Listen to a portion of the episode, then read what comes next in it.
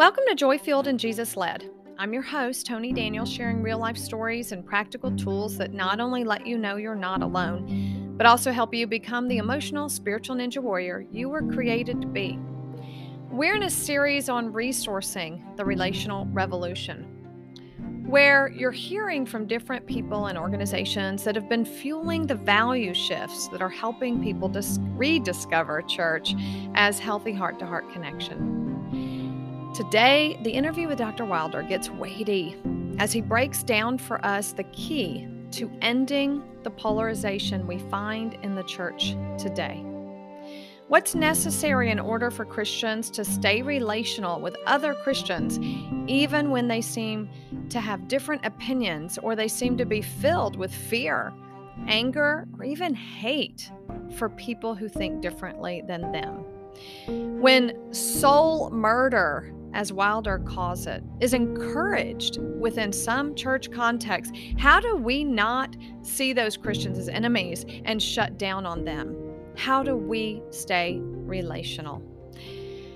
This one is very weighty and very important in our conversation in this relational revolution and helping to resource it. So I hope you enjoy it.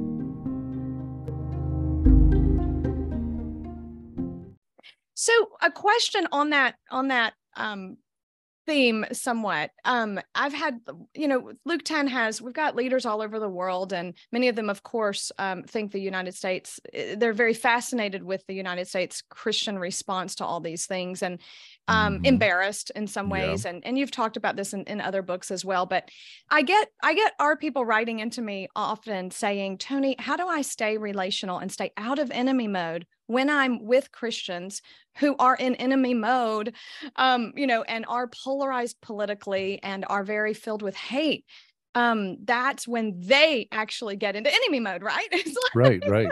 That's very contagious. It's nothing like being around people in enemy mode to push you into say, oh, I'm going to make them lose. Yes. So, um, with people who have been church wounded, of course, you know, we work with a lot of them. We work mostly with people who are almost healed from that and ready to reconstruct what what church can be, right? But there right. are a huge movement of 30 somethings now coming that um, are coming out of that and um, and they're still they're still there right they're still learning their skills oh, and yeah. they're still figuring it out but man we get we get in it fast first of all, I appreciate that you're saying the goal isn't to never get in it.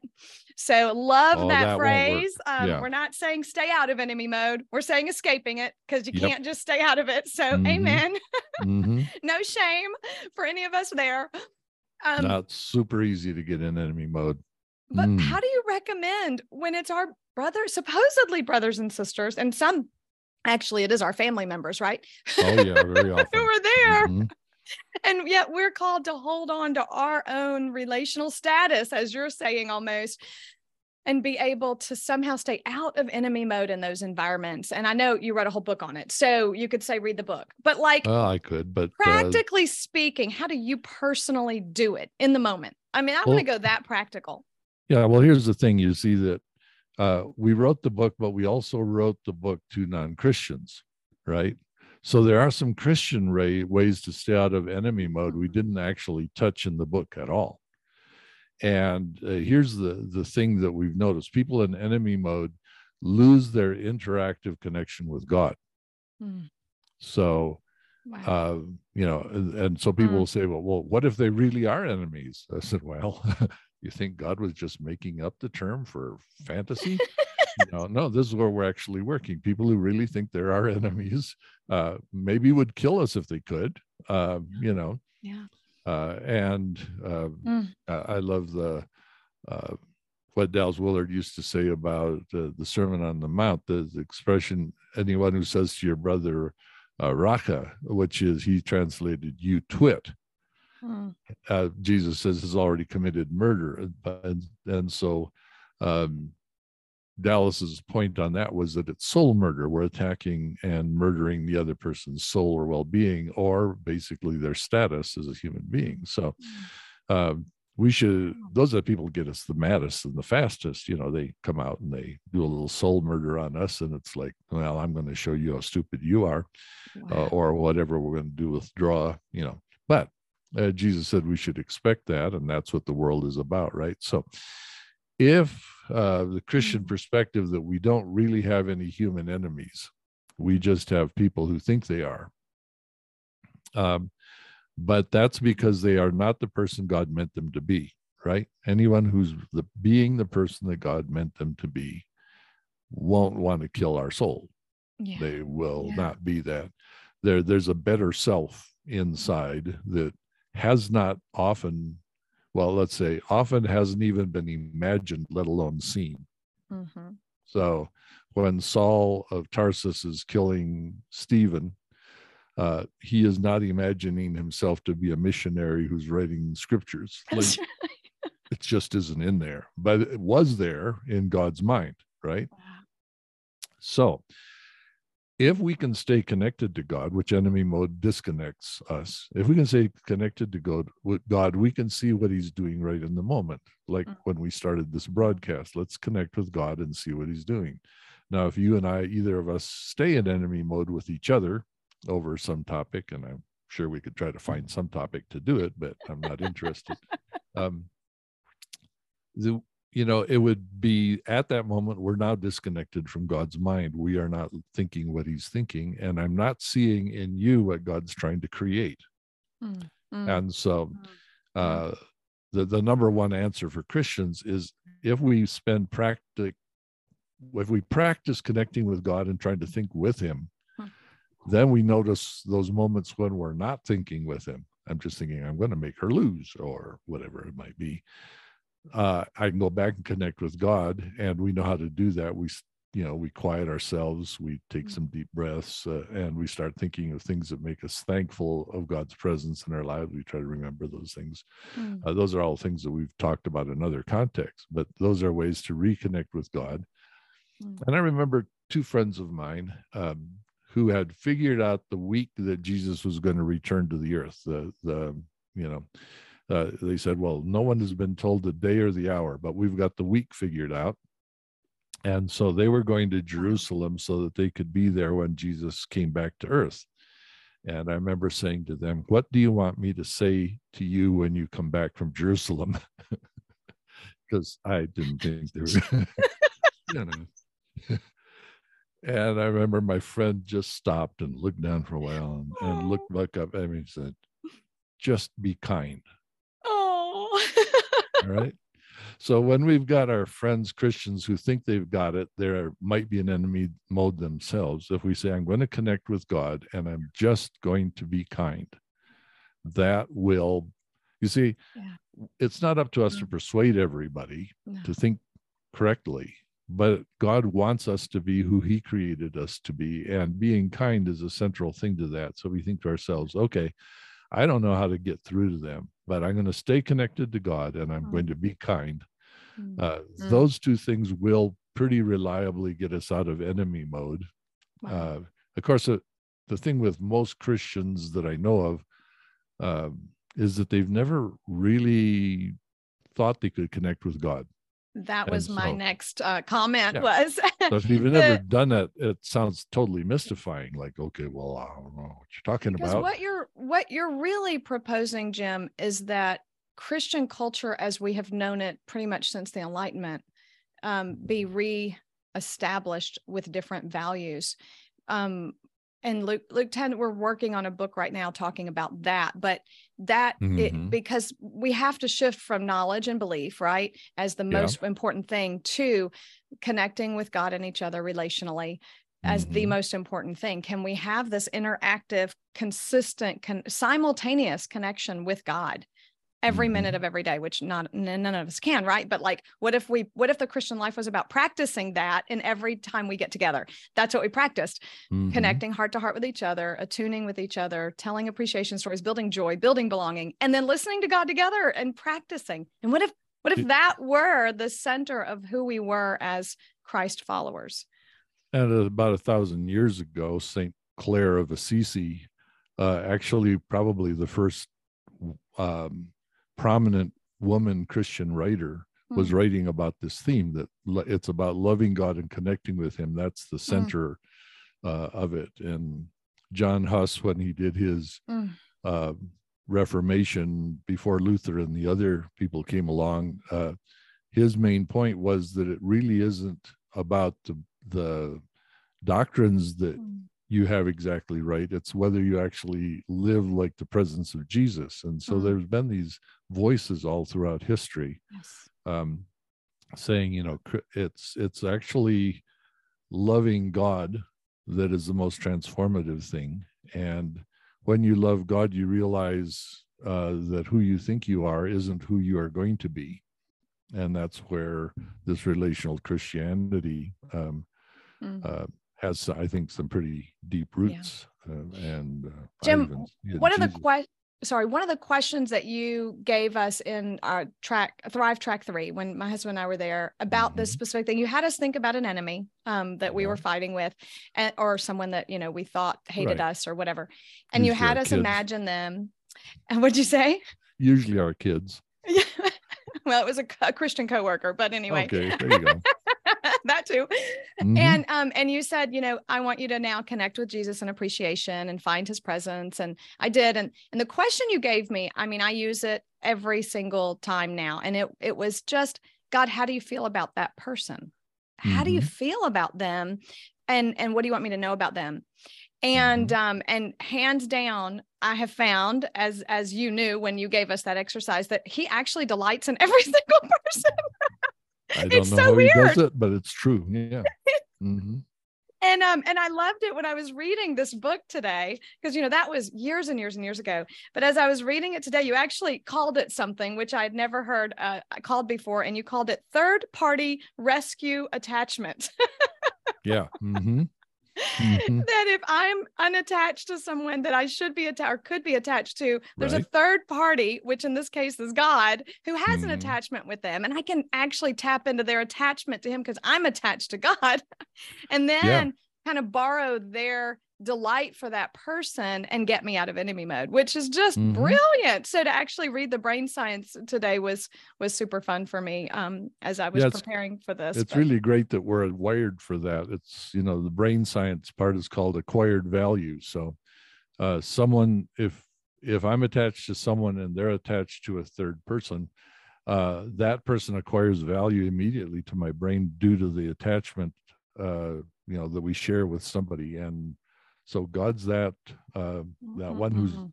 that that can share that value with us, but only if we actually have an attachment to Him, uh, which is different than believing in Him. We can believe all kinds of things about God, doesn't make us attached. Yeah. But attached is this thing that says, you know, you give me life. Mm. You know, I wouldn't, you know, uh, the disciples said, who else has the words of life? You know, who else can we be around that actually makes me feel alive? And so now the question becomes what part of us is feeling alive? Is it our own self image that we're pumping up, our pseudo self, our false self, Mhm. or are we actually growing into the person God meant us to be? And is that part becoming more alive? And that's been, I think, the downfall when the uh, of the mainline Christian church. And that is that we've gotten pretty good at acting as if we were Christians. Yeah. Uh, we have a a pseudo self, uh, uh, which we work very very hard to produce, and and even worse, we push our pastors like crazy to produce this pseudo self. You know, I want you to be the Yes. super Oh, Christian yeah. of some kind or another, yeah. uh, and so we think the the better that looks, the more scripture it can quote, the more whatever all those things are, uh, that that'll actually change our character. But those beliefs don't actually um, grow the right the right part of ourself. Uh, and so Hmm. the funny thing is, our true self is always embodied in our brain.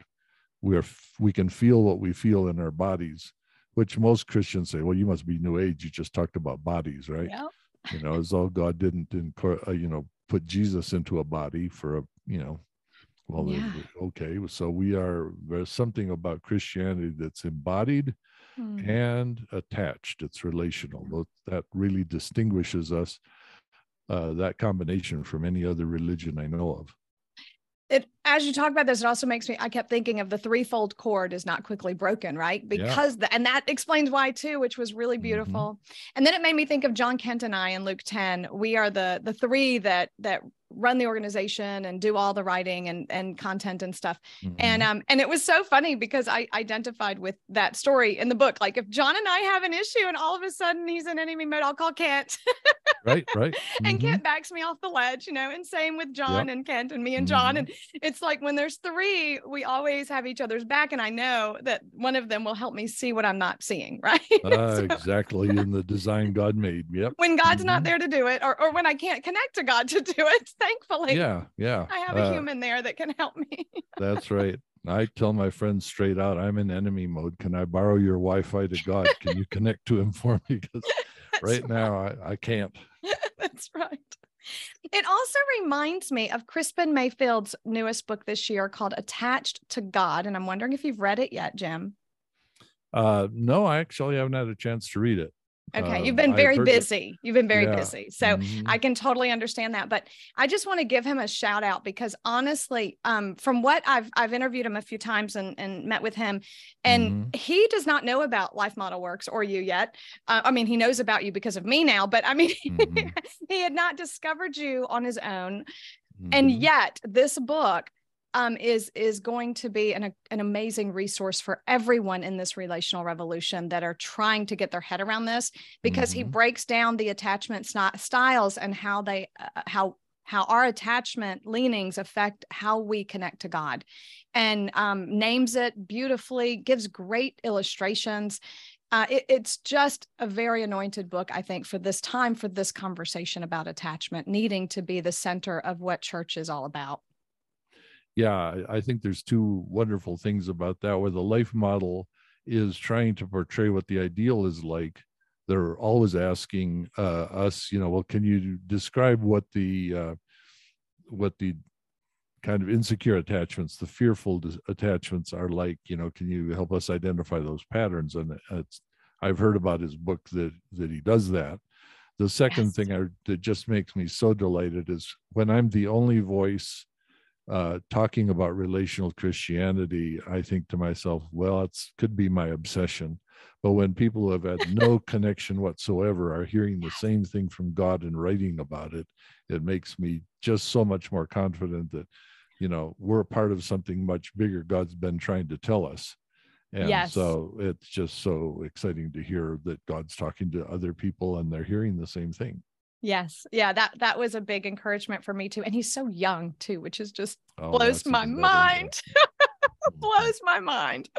So super excited to Mhm. uh, for the communities to to get to know each other. And I think that's another place where Luke 10 is hoping to make a difference is just helping people discover each other that are out there feeling this these these stirrings, but not knowing who to belong to or how to belong because they don't have anyone they know that actually is living this way or wanting to train or wanting to practice these things. Mhm. And so hoping to get the word out to multiple organizations and multiple people so that um, they can see all that God's doing. And the, the breath is amazing of how Very he's helpful. bringing people around. Um, it's just exciting.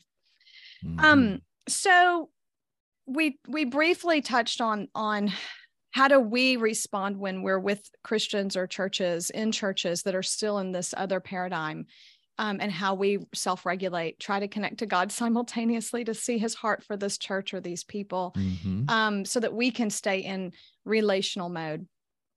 My question now turns to, and I know we're almost out of time, and thank you for giving your time today. Um, but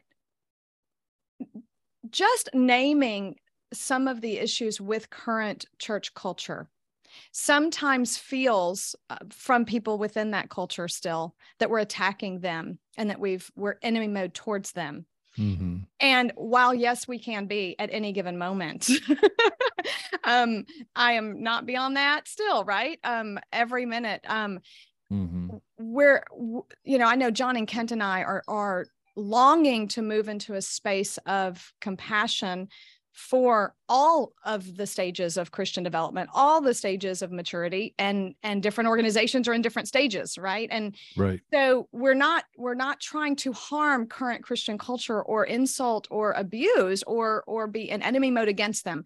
But but name some of these problems that you're naming and invite them into something different. And beyond our own individual work and work together to to keep our eye on Jesus through this and keep his heart for everyone involved how would what what would you say to that particular situation? And maybe that's kind of different than most people are in but it just happens to be where we are right now and I'd love your thoughts on that. Yeah well the the thought leaders are struggling with this and so uh yeah the well, of course, one of the things it says in the book, which uh, I think is a point that we really have to go back to, and that is anybody in enemy mode that is running a brain in a configuration that cannot tell that other people are not in enemy mode. So, an enemy mode brain uh, has shut off the attachments, right? Uh, that's the thing. And so, when you're in enemy mode, it feels to your brain because the only thing it's computing is enemy mode stuff that whatever comes out of the other person's mouth has got to be an attack. It's got to be enemy mode coming at them. So someone in enemy mode always sees people even those who are trying to help them as attacking. Well then that's the problem we know going in. So if we know oh, that wow. we will be perceived as attacking uh, re- when we're trying to help it really helps us you know prepare to go in Okay. Uh, and the thing that we're going to drop into will be um, intelligent enemy mode. That's the most likely response because uh, usually these people are being intelligent towards us. Uh, I mean, every once in a while they'll lose it and get into stupid enemy mode and just scream and yell. Uh, but you know, you just back out of that and try, you know, to not get bitten. But um, uh, unless you're really good at this sort of thing. But uh, so here we got people we know we're going to be in enemy mode because mm-hmm. they believe that their value comes from being right, which is a very Northern European value. Uh, and so people who are trying very hard to be right uh, are not actually listening to God. And, and, mm-hmm. um, but they're trying to uh, defend God, which is even harder position than than any human being should really be put in. Um, but what our, our temptation is when we're faced with that is what do I need to do in order to prove that you're wrong? Um, and the the other side of it is what do I need to do in order to get results?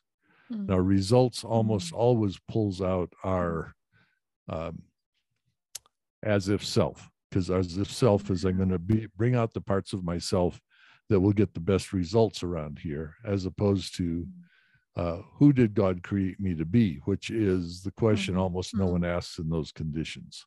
Mm-hmm. So if we were to change our question inside, uh, again, we're going to borrow God's attachment and said, okay, I know when I go to talk to this person, they'll go into enemy mode. Mm. They will be sure that I'm attacking them in, in enemy mode. So, first of all, does God want me to go talk with them? All right, he does. We'll say he does.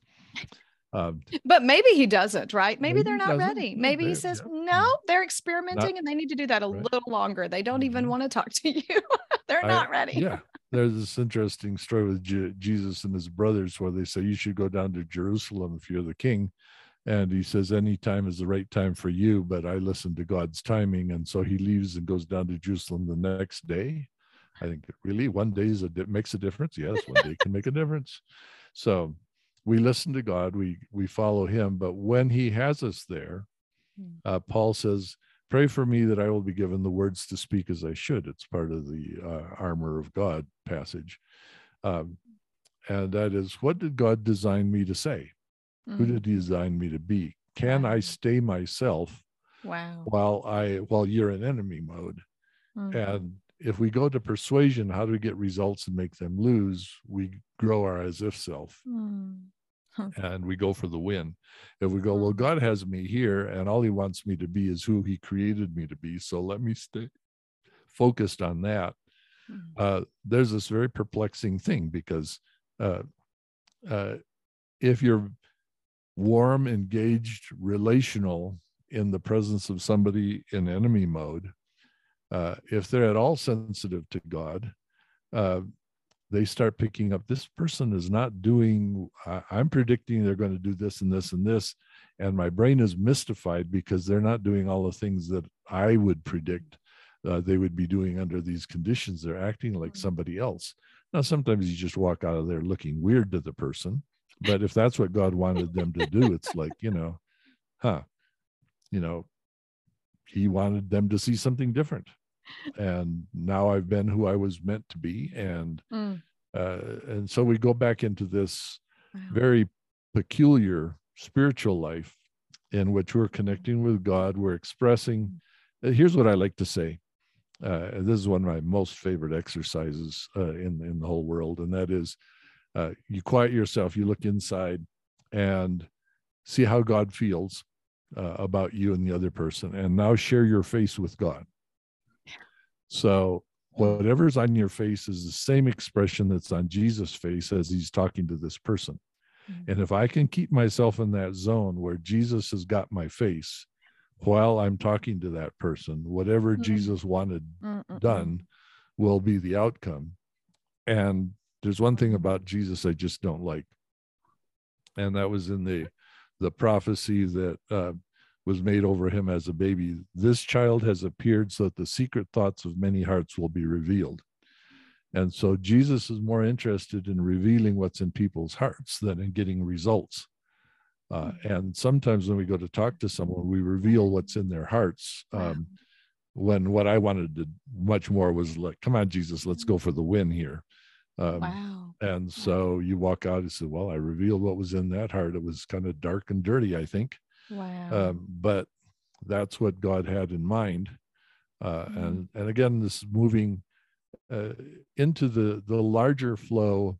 See, I think most Christians who are serious about their Christianity think of God as their major assistant. Mm. So God is here to help me do my life and do it better. Instead of us being the, the ones who are joining into the river of God and we're going to see where he's taking us and we'll go there with him. Um, Mm. if we go into these conflicts with God as my assistant, we're going to end up being very frustrated because Mm. God doesn't always go for the win. He goes for the reveal. Um, and um, Wow. you know if so I, that keeps us out of the false self the as if self uh, and eh, there's a lot of things that i've sort of hinted at there that yeah. Yeah. i think will make sense to people who, who have gone a ways along their spiritual paths Yeah.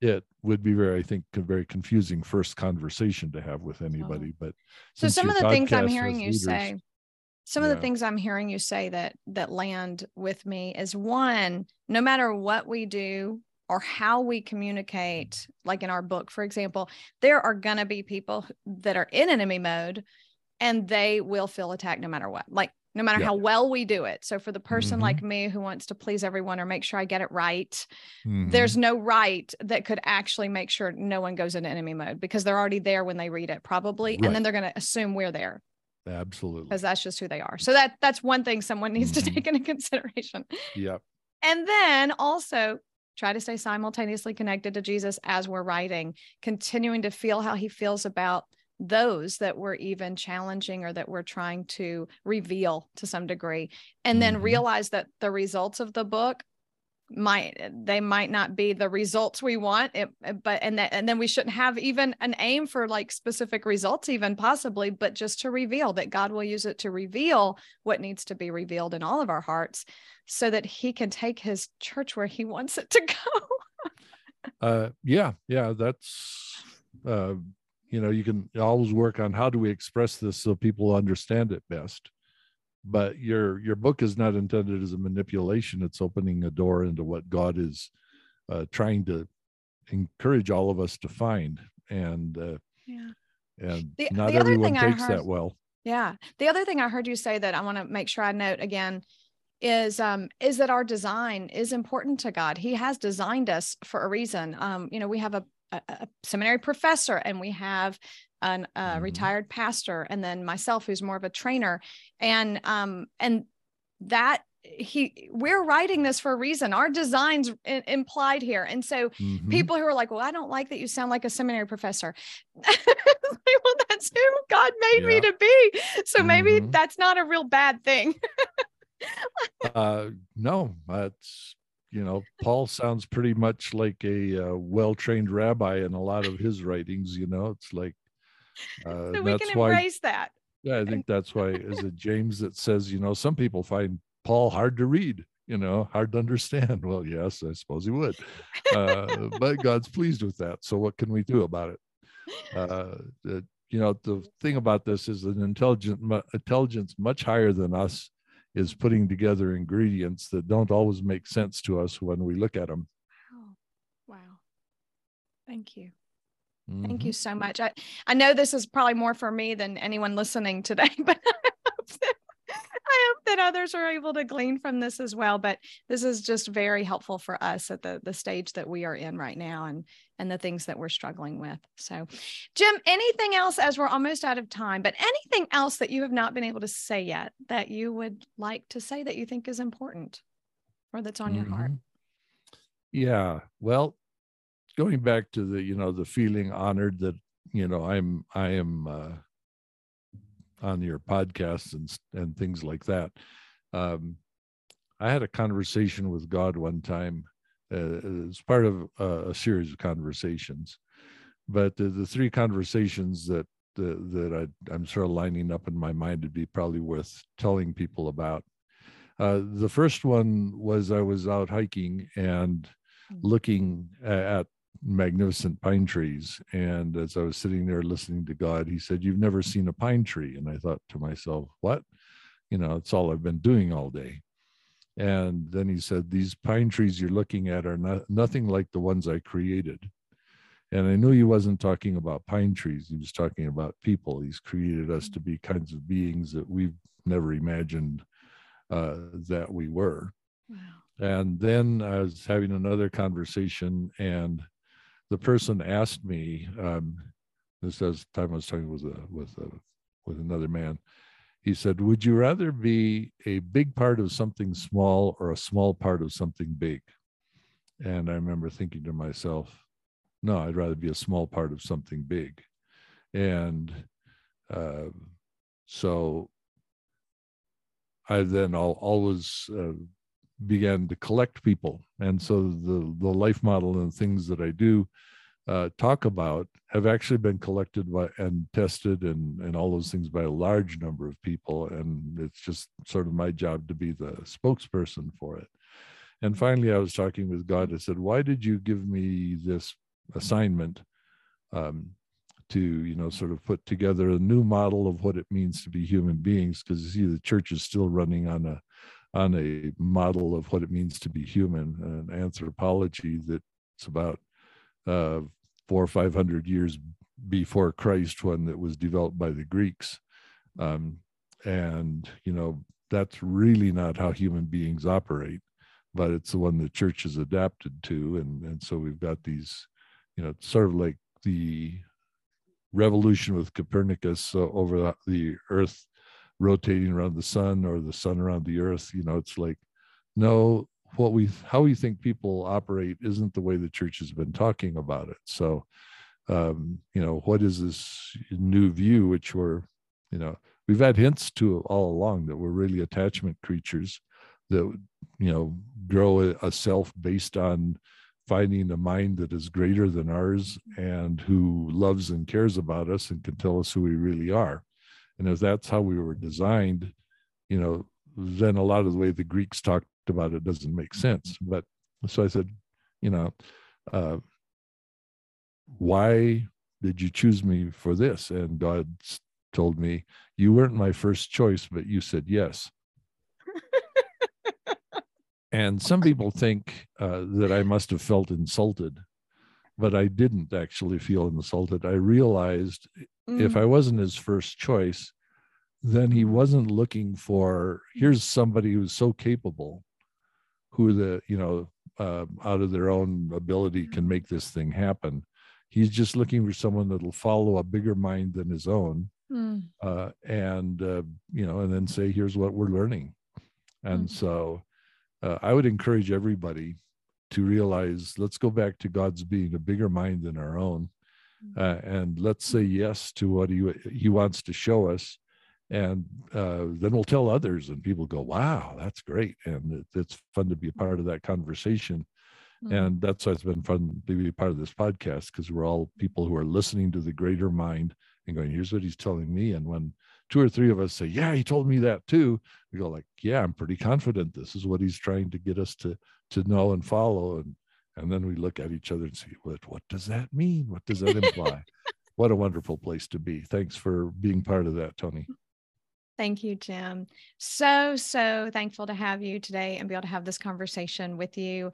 Um, love to you and um, whatever your pro your next project. I mean, do you have a letdown after this where you're just depressed after doing this for a while and you just go walk walk in trees?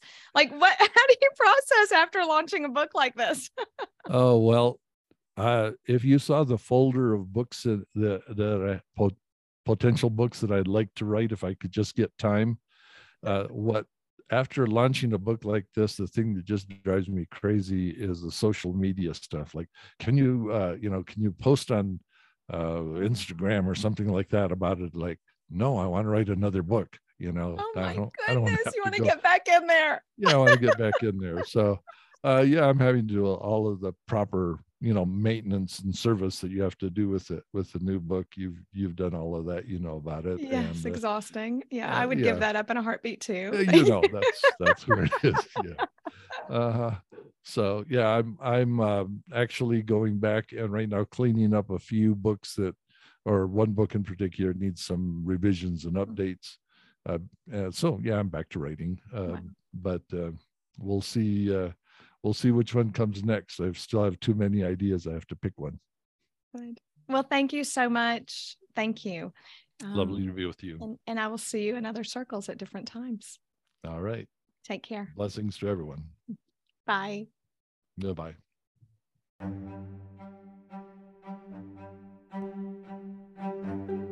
Thank you for listening to this episode of Joy-Filled and Jesus Led. Do you have an interactive connection with God? Can you sense God's presence all the time, no matter where you are or what is happening around you?